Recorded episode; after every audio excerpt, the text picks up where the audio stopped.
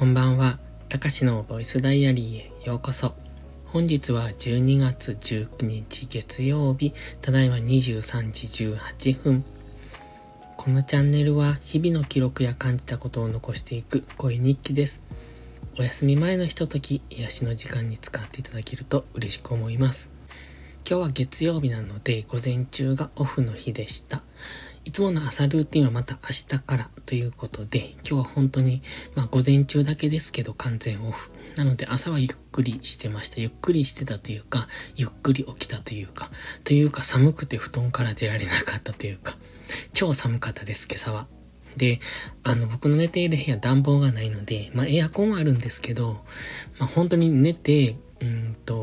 寝てるだけなんですよ。だから今いる部屋は作業部屋。で、寝室はまた別にあるので、その寝室の方には暖房つけていないので、朝起きてすぐこっちの作業部屋に移ってきて、こっちでファンヒーターつけて、みたいな、そんな感じなんですね。とは言ってもこっちの部屋も朝は寒いので同じなんですけど、まあでも寝室、うんとね、結構薄着で寝てるんですよ。あの、あまり服を着るとゴワゴワする感じが好きじゃないので、うんと、比較的薄着なんです。だから、こう、夏と同じ えっと、スタイルで寝てるんですけど、まあでも布団に入れば暖かくなるのでっていうところです。でね、今日は、まあ午前中何をしていたかっていうと、うんとね、有料ブログの仕上げをしてました。で、ずっと書いていたんですよ。いつから書いてた ?10 月ぐらいから有料ブログを書いてて、で、毎日コツコツ書いてたんですよ。で、まあ、11月で完成してて、あとはストライプのその決済ページを作って試すだけっていうところだったんですが、まあ、なんせストライプって使ったことないし、その、やったことがないので、めんどくさい。わからないからめんどくさいっていうので、まあ、うんとずっと放置してたんですね。で、まあ、あの、半分ぐらいはできていたんですけど、その決済ページが実際にしっかり動くのかどうかとか、その、うんですね。そういうのをチェックしたかったので、一回自分で購入してとか思ってたんですが、まだその自分で購入っていうのがまだ抵抗があって、なかなか手をつけられずに、えっと、今日ようやくやりました。二つ有料ブログを書いたんですけれども、とりあえず今日両方とも決済をしてみて、で、うまくいったので、まあそれで、えっと、リリースしたって感じですね。えー、有料ブログのページを2つ書いて、そのページにそれぞれアクセスする前段階の、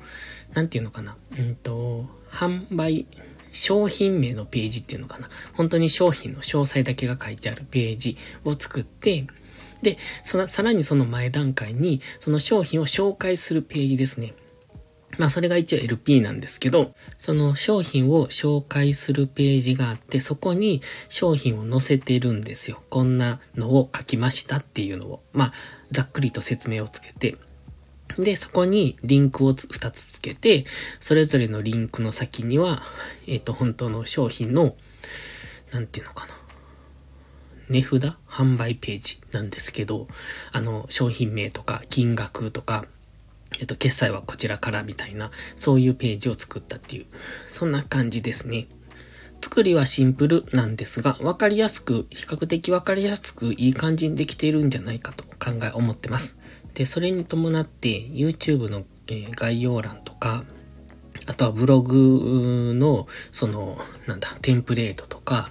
それから YouTube に入れている、うん、宣伝の内容とか、その辺を細々と変えてました。今まではそのブログを作成してますみたいなページになっていたんですが、えっ、ー、と、今回そのブログ、有料ブログが完成したので、えー、こんなページができました、こちらへどうぞ、みたいな感じに書き換えていった。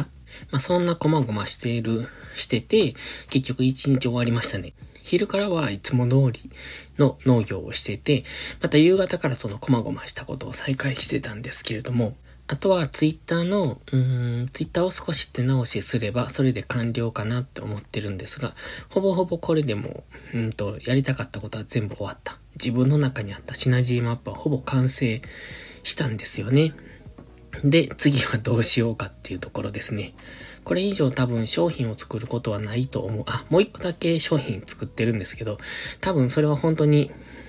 うん、一年がかり。っていうとももう半年ぐらい経つんですよ。着手し始めてから。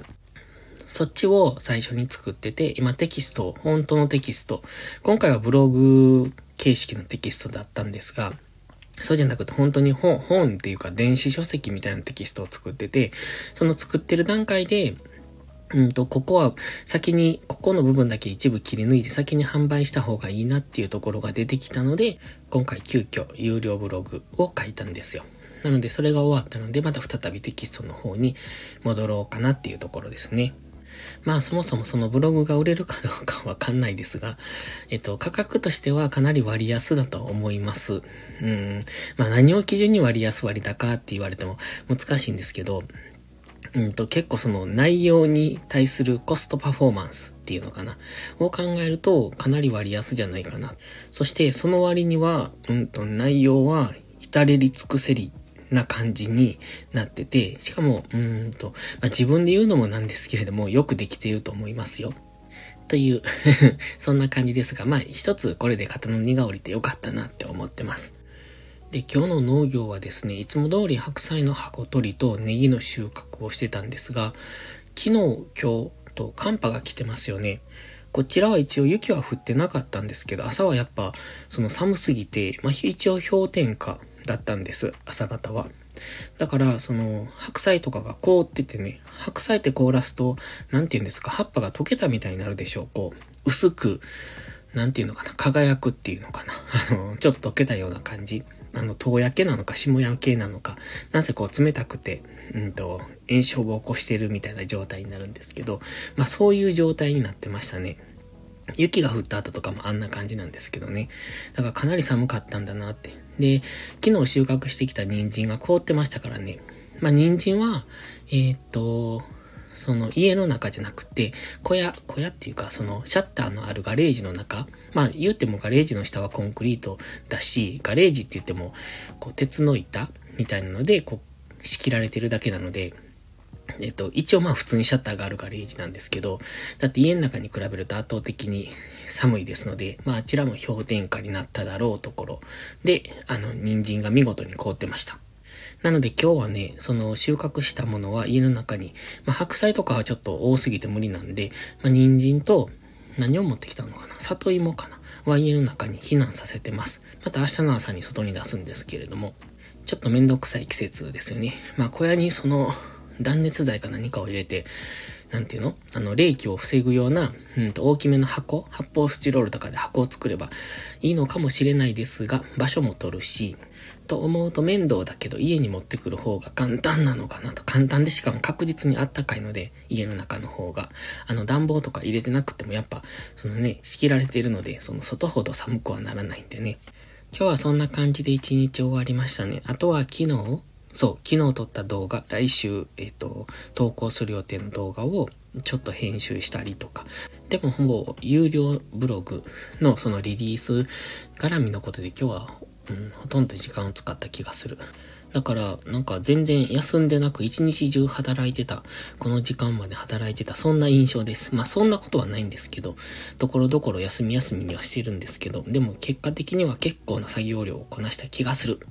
ということで満足したのでもう寝ます。ではまた。